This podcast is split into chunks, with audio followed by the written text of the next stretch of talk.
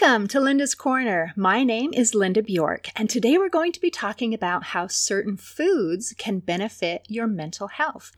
I'm excited to welcome special guest Shelley Clay, who lives in an oasis on the edge of the Sahara Desert. Shelley is a businesswoman, an organic mompreneur who is a passionate advocate for mental health and opportunities for women and I'll include a link to her website, purdate.com, in the description. Welcome, Shelley. I'm so glad you could join with me today. Thank you. Oh, Shelley, I am so excited to be able to be talking to you. And I have so many questions. First of all, why are you in an oasis on the edge of the of the Sahara Desert? That is a great question. If you would have asked me 10 years ago if I would be here, I would have told you there's no way. Um, so it's a long story, but we have time. We got time. So if you're willing to hear it, yeah, I'll um I'll just kind of give you the rundown of how we ended up on the edge of the Sahara Desert running a business. So it all began uh, when my family and I we moved to North Africa in 2015 to run a language business along the coast of Tunisia, uh, sort of in the middle of the country. And after about four years of growing this business, we took a trip to the Sahara Desert in the south of the country, and we visited a date oasis town. And it was during the, the harvest season in the fall. And at that time, all the locals would come up to our car and they would pass dates through the window for us to try. Uh, they're just such generous and kind people there. Um, and we hadn't really eaten many dates before this. I think at around this time, dates was kind of becoming more popular in the States, but before I hadn't seen them in the stores very often. And I was amazed that such delicious and sweet fruit would thrive in the middle of an otherwise barren Sahara desert.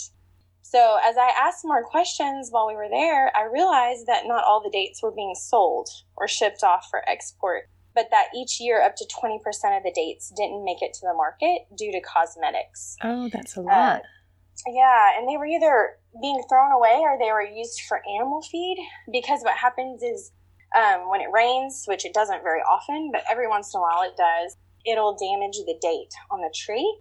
And because it's not pretty, then they can't sell it. And so there's absolutely nothing wrong with the date at all. It tastes the same. It's organic, everything, but uh, interesting. Pretty, so. so I can imagine that you we want like for export and things like that, but even the locals aren't eating them. Right. Yeah. They they feed them to their animals, but oftentimes, you know, since I've lived down there, I realized that the animals aren't really even eating them. There'll be piles of them that the animals haven't touched. So wow, that's so really sad. mostly being wasted. So yeah. So the more time we spent in the oasis on the edge of the Sahara Desert, the more we I, I would fall in love with it. The desert, it's just a really beautiful place in its own regard. And it's really an ideal ambience for spiritual reflection, too. And I have three little ones. And in this crazy busy um, time of life, I just really kind of appreciate a more uh, a slow pace. I know we go back to the States and um, things are crazy and you know moms have their kids in every club and i would come back to the desert and just like really um, thankful um, that we don't have all of those options. Oh, but just it's a, it's exhale, a really cool place. Just yeah, it is exactly. So I felt so much peace there, and I wanted to find a way to bless the vibrant people that we were meeting. So God brought to mind a way that we could do this while we were caring for my nephews. So I'll have to rewind a little bit um, and tell you some of the backstory. So, shortly after we moved overseas, my sister needed help caring for her two boys. They were ages 9 and 11 at the time mm-hmm. because she was active in the military. And my nephews, because they didn't know Arabic at that time, they moved in with us. They couldn't go to the local schools. So, I took up homeschooling them. And uh, one of my nephews, he really struggled with school because of due to ADHD and I wanted to help him be able to focus and to have less emotional mood swings throughout the day due to frustration. And at the time, he was taking a pretty heavy dose of Ritalin uh, just in order to help him keep focus in school. And I didn't like how it changed his personality. Oh, so that's when I started re- started doing some research, anything I could about ADHD, um, and I looked for some more natural ways to support him. So many, many of the research studies that I stumbled on discussed how diet and specifically how sugar can actually impact mood swings and the symptoms associated with ADHD. And I had discovered date sugar while on our trip to the desert, but it was hard to find in country as well as in the States. So I experimented in my own kitchen with making date sugar from upcycled dates. So I would dry them out in the sun and I would grind them into the consistency of sugar with my coffee grinder because I wanted to keep them minimally processed. And I would start to substitute date sugar in recipes whenever a recipe would call for white sugar or brown sugar. And I was really shocked, actually. Um, to my surprise, I discovered that it's it's really tasty. It sort of has like a caramel like flavor. It's good for baking as well as cooking. It goes in. Um, it's good for like Asian sauces. Uh, it's very versatile. So the more research I did, I discovered like the dates are a superfruit and that they're loaded with lots of nutritious fiber. They have like 45 times the antioxidants of honey. Wow. There's more potassium in one ounce of a date than there is in an ounce of a banana. Hmm. And it has iron in it too. So a lot of these sugar replacements that you find on the market now, um, they don't have, they're not full, full of nutrition because no. this is a totally plant based sugar. So for me, this was paradigm shifting. Um, instead of feeling guilty about feeding my kids sugar, I could actually give them something good and feel feel good about giving it to them because it was good for their bodies. And and two, an added benefit was because it comes from a fruit, it digests slowly. So it has a low glycemic index. And so my nephew went and experienced that unwanted sugar crash, you know, that we can get from processed sugars. Absolutely. And even sweeteners like honey that have the potential to be all natural, but they have a higher glycemic index. Do you know what I mean by glycemic index? I don't know if. Yeah. Do you want to explain? I mean, it's just basically yeah. the way that the body handles it, the way it responds to it, right? Right. It's the way in which the sugar is released into the blood, the the bloodstream. And so a lot of sugars that most sugars that we eat have a high glycemic index in carbs. It comes from carbs um, and it's released quickly into the bloodstream. And so um, the slower it's released, it means it gives you energy um, at a, uh, it doesn't give you a surge of energy and then you crash, but it gives you a consistent amount of energy over a longer period of time. And it's, it's really um, ideal for people with diabetes, especially. So, so with that, I started trying to focus on incorporating whole foods into our diets uh, for my nephew mainly, but I felt actually the change in my own body and in my family too. Um, they we really started sort of just adopting this lifestyle of eating healthier and eating whole foods. And in doing this, we cut out all the white processed sugar, and it really increased my nephew's ability to focus. And we were able to cut down on his medication by four times. That's fantastic. it really was. And and we were able to catch up two years two years worth of school in one year. Wow. And we we saw far less emotional outbursts from him throughout the day. So what was cool about this is that we could still have fun rewards in our house. We could have cookies because they were made with date sugar. And that's when i knew we had a winning product. And it's really the best kept secret i think of all time because you know, we didn't want to keep this to ourselves. We wanted to share it with the world. And I wanted to let moms know everywhere that they're not alone in this sugar struggle and that there's truly a better alternative out there. So, um, my husband and I were both really driven people, people and were entrepreneurially minded. So we decided to move our family south, five hours south from where we started, and leave the language business and someone else took that over and we moved to the small desert town where the dates come from. And we did this intentionally so that we could share hope with the people that we met there with the sweet people we were falling in love with.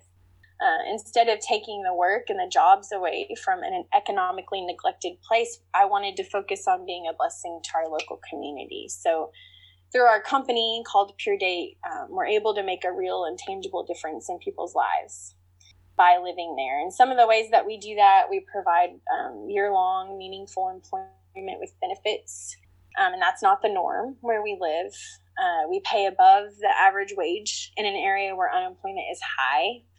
Typically, uh, women will work seasonally just in the fall when they harvest the dates, and then they won't have work the rest of the year.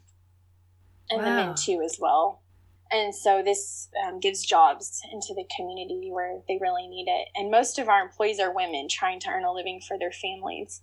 And we want to empower them to make a brighter future possible for them and for their children. Absolutely. So that's one of the things that keeps us motivated.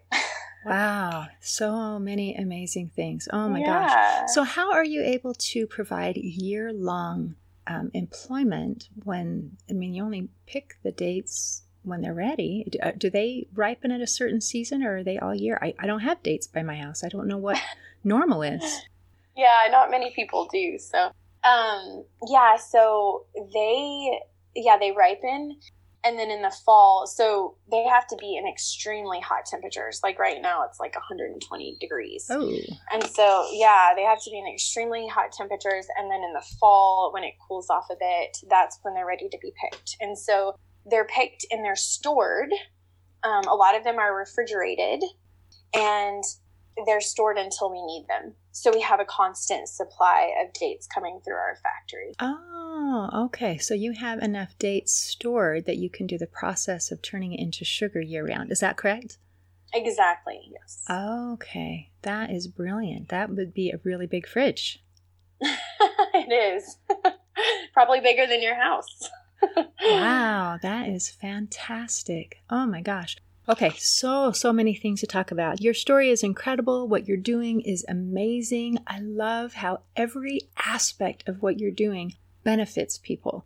It's doing the upcycling of food, which is something I had to look up. When I read through your thing, I had to look up many words. I thought, oh my, there are so many things I don't know. But the idea of upcycling is like like what you did where you take something food that would otherwise be wasted and find ways to, to use it and make it be useful. So that food upcycling is brilliant in eliminating waste and I love that you're giving back and helping your community to be able to be more prosperous. I love that you're working with women and helping to improve their lives. And I love that it benefits our bodies and helps people. And then you did the, talked about the whole ADHD thing. It's just like, oh my gosh, where do you want to start? This is incredible. Yeah, and it helps the farmers too. I'll say that it doesn't just um, waste dates, but it helps the farmers because the farmers aren't going to get any money or very little money from the 20% of their crop or whatever that doesn't make it. So this also helps them. Of course. And that makes perfect sense because before they had 20% of the product that was just basically a write off. Mm-hmm. So exactly. That is amazing. Well, let's talk about can we talk about women and employment and what it is like where you are. What what is the standard of living for for a normal family? Can you specify um, exactly what you mean by standard of living? Like what kind of house do they live in, or how much do they make a month, or that is a good question. I guess it encompasses everything, doesn't it? So in a in a day to day, like what kind of house and what kind of food and what kind of clothes. So when you talk about how there is only employment for a few months in a year, how do you hmm. make that last throughout? Because we have to live, we, we don't get to stop eating just because we stopped, you know, picking the fruit or doing whatever our job was. So, what do people mm-hmm. eat? Where, where does the water come from? Where does their food? Do they grow stuff? I mean, how do you uh-huh. how do you live when you're only working a couple months? Like, I just don't understand. Yeah, well, you can't grow much down in the desert, and you can grow dates and a few other things, but um, most of our produce comes from the north. Um, yeah, and I want to be respectful in talking about them because I, will I'll give you a quote that one person, one friend told me that lives close to me. He said, um, uh, "There's not poor people and there's not rich people in here. There's just we're all just people." Um, and living in Africa, I've learned one thing, and that's that uh, people live in community. They're they're they're very communal instead of individualistic, and so they always live with families. There's family units, so there'll be the grandparents and then maybe the sons that live with them. Typically, uh, they'll build a house on top of their house, like a second story and even a third story for their sons for when they get married and they have children, they move in above them. Now the wife, the the daughters, they don't do that because the daughters go and live with whoever they marry. And so oftentimes when they share meals, they share them all together and they share resources. And so if someone is in need in your family, is in need of money, then you have your family to go to, and your family is actually in some ways obligated to help you out. And so I think that's how, over many generations, um, people have lived in Africa and survived in Africa. And I know that's kind of hard for us to understand because if we have, say, a cousin that comes to us and they're like, oh, I, I need money to buy a car or I need money for my wedding. And we, we may not, we may not feel like it's our responsibility to give them money to do that. But here it's an honor shame culture. And so if you do not give money to your relative or to your friend who's asking for help, then you are looked at with shame and they don't want to be shamed. But then they also expect that favor in return when they're in need. They'll go to you and say, We need this. And so I think that's kind of how life works here. And people really, I've, I've learned to how to rely on my neighbors. And I'll tell you, it's a really cool thing because it can be like, I'm really busy one day and I just, I'm not having time to make supper. And, and where we live, there's not like restaurants you just go out and eat at. You don't have a lot of options. Mm-hmm. Um, you mostly cook every meal in your home. And there'll be like a day where this has happened to me recently where I was really busy and I, I didn't get um, I didn't I didn't get time to cook dinner or I didn't have the food that I needed to cook dinner. And a neighbor would just come over and just bless me with an abundance of food that she had just freshly prepared. Oh, that's and beautiful. Yeah, it's amazing. It moves your heart because it's like, thank you that I needed this and my family needed this. Now, the next night, you might return her plate full of food because you never return a plate empty. So, any dish that ah. she gives you, you make sure that you pile it full of food and send it back to her. That is which is really kind of a cool giving and receiving thing that goes on. Oh, that's lovely. So what kinds of things go on the plate? Is it is it rice? Is it beans? Is it I mean, what kinds of food do you prepare? Cookies with dates. A challenge for me, Linda. This has been one of the hardest parts of living here because I'll make something that my family really loves that we make in America, and I'll send it to them, and they're not shy to say that they didn't like it. and they'll tell me that to my face, believe it or not, which is actually I really appreciate because I'm like, okay, now I won't make that again. At least you didn't just go home and throw it away and tell me you didn't like it, you know. Um, but they make a lot of stews. So are you of, are you allowed to say that when they bring you something and you don't like it? I don't. Okay. even if I might be allowed to say it, I don't say it. I say, "Oh, thank you," even if I don't like it, because there are some things that are hard to eat. Harissa has become a really popular thing in the states uh, recently in the last few years, and that is we eat a lot of harissa here. It's just basically red peppers crushed up, mixed with olive oil, and there might be some other spices in it. I'm not sure because I've never made it, but um, that's their that's one of their main staples staples, and they eat a lot of uh, bread because bread is really cheap and it's subsidized. So for breakfast, their meal might just be a baguette and a glass of milk if they're lucky, you know. And they may or like some of the more wealthy families may have like meat on the weekend, a fish or a lamb. Lamb is uh, something that they eat a lot of in the desert. We eat a lot of camel uh, often Oh, really? Uh, that's all you can find at the butcher. What does camel, camel. taste like?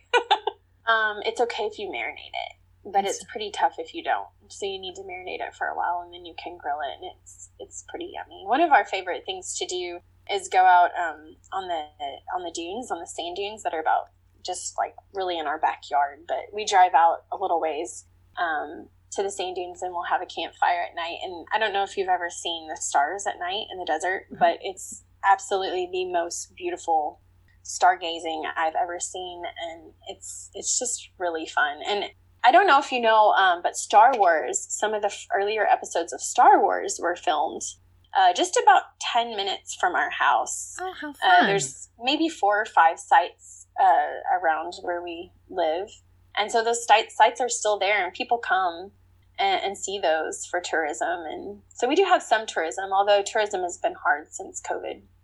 For sure.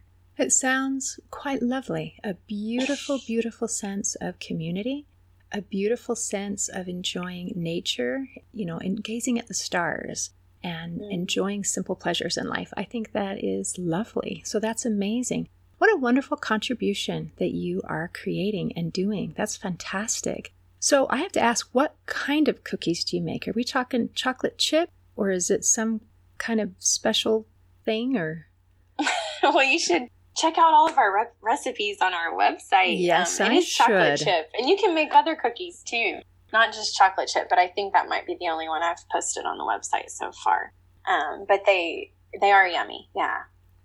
Can, does it is it just like one for one, like cup for cup for regular granulated sugar and and that kind of thing? I mean, if you were to it's substitute, actually not. No. Um, yeah. So I spent about a year and a half developing the recipes that we have, and that was the tricky part. And I think that's what discourages people from using date sugar because I think they just try the one for one ratio and it doesn't it doesn't turn out how their normal recipe they right. like their normal cake recipe that grandma's used for that they've used for years um, so if when when baking with date sugar what you want to do is you want to decrease the the flour the dry ingredients by about 25% and then add some moisture so an egg or water or whatever liquid that you're using and um, that's why we posted these website these recipes because uh, we want people to know how to use the sugar and not be discouraged when they take it home and they're like, I don't know how to use it. So if you're a new uh, new to using date sugar, I would just suggest like sprinkle it over your oatmeal, put it in your smoothies because it's a good source of fiber and it sweetens your smoothies. Um, you can put it in some natural Greek yogurt and use it as a dip with with fruit. With um, you can sprinkle it over your grapefruit. Those are just some very simple ways to use it. And then once you feel confident using it in those ways, then you can venture and make cookies and bake cupcakes and things like that. Um, but it's not going to give you the sweetness that white sugar gives you, which is okay. And I think um, I think a lot of us, and what I have tended to do in the past is I'm like, okay, I'm going to go on a no sugar kick for 30 days. And so I don't eat sugar for 30 days. I torture myself. And then after the 30 days, I go back to sugar thinking, okay, I'm going to like, going to be more under, this is going to be more under control. I'm not going to eat as much sugar as I used to because I have a really bad sweet tooth. Um, and then I go back to sugar and I'm like, oh, this was just as good as it was before. this is not helping. So, so I think what date sugar does is you start using it, and at first you're like, okay, this is not super, super sweet, but it's sweet. And then you just keep using it and you keep adjusting, and your family adjusts to it. And then when I go back to the States and I eat some something that somebody made, brownies or cake or whatever and I taste it and I'm like, whoa, this is super sweet. So what's happened is my palate has changed over time. Mm-hmm. And the whole thought about this is, is maybe my children if i if i introduce this to them at a young age as they grow older they're not going to have the battle with sweets that i've had as an adult because they're not used to that kind of sweetness and they don't need that kind of sweet and sugar right. really is addictive. White sugar is addictive. It and really the more is. you have it, the more you want it. And that's just not a good thing because no. for many, many, many reasons. no, that is amazing. I love all the things that you're sharing and how much time and effort you've put in. I have, uh, I mean, I haven't done it with the date sugar, but I have a little bit of an understanding because I also have a child with ADHD. And as we also studied and researched and tried to figure out how to help him, and came to the same conclusion because truth is truth that sugar and what you eat very much affects behavior. And so, trying to come up with new recipes, trying to come up with new ways of doing things was very, very challenging. And for it seemed like a year and a half, my entire life was in the kitchen trying to figure out how to feed my family and still make it taste good and have sane children. And mm. so your your efforts I just appreciate so much and I'm so excited to be able to look on that website and to be able to check out those recipes because I am sure they are hard won recipes where took lots and lots of trial and error and getting things to work. So thank you for your efforts to help make it so that other people can kind of stand on your shoulders, so to speak, and, and start right away with a little bit of success. Mm. And that's the hope, really. We just want to empower moms and not just moms, but people all over the world to change their lifestyle. We're very holistic when when we look at this. We really believe we say that behind and in front of every package of date sugar is a transformed life. And that's that's what we desire we want to sweeten the lives of everyone we come into contact with. That's kind of our tagline is PurDate, making lives sweeter. And that's what we aim to do. So, um, and I think we don't realize how much sugar is in absolutely everything we eat almost. Like we yeah. don't see it. And like when I was young, I think my mom, I don't know if she ever looked at the ingredients on things. I mean, we had Kool Aid and chocolate milk every morning for breakfast and you know all of these things. And now now i'm much more i think everyone now is looking at labels and they're realizing that there is sugar in everything. And so yeah just being more mindful of of what we put into our bodies. And especially since covid